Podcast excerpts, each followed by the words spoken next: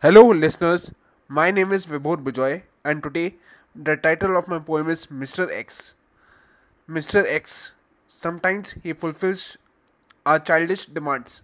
Sometimes he makes rules so strict that life becomes a jail from which no court can grant you bail. Sometimes he uses harsh words so that life doesn't end like a crash. Sometimes he uses motivational words that become our pillar of strength. When things go upside down, he puts up his hand so that our face doesn't frown.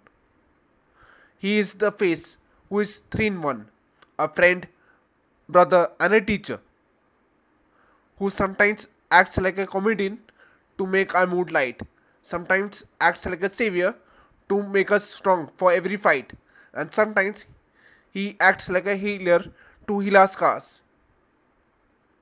Thank you and have a nice day.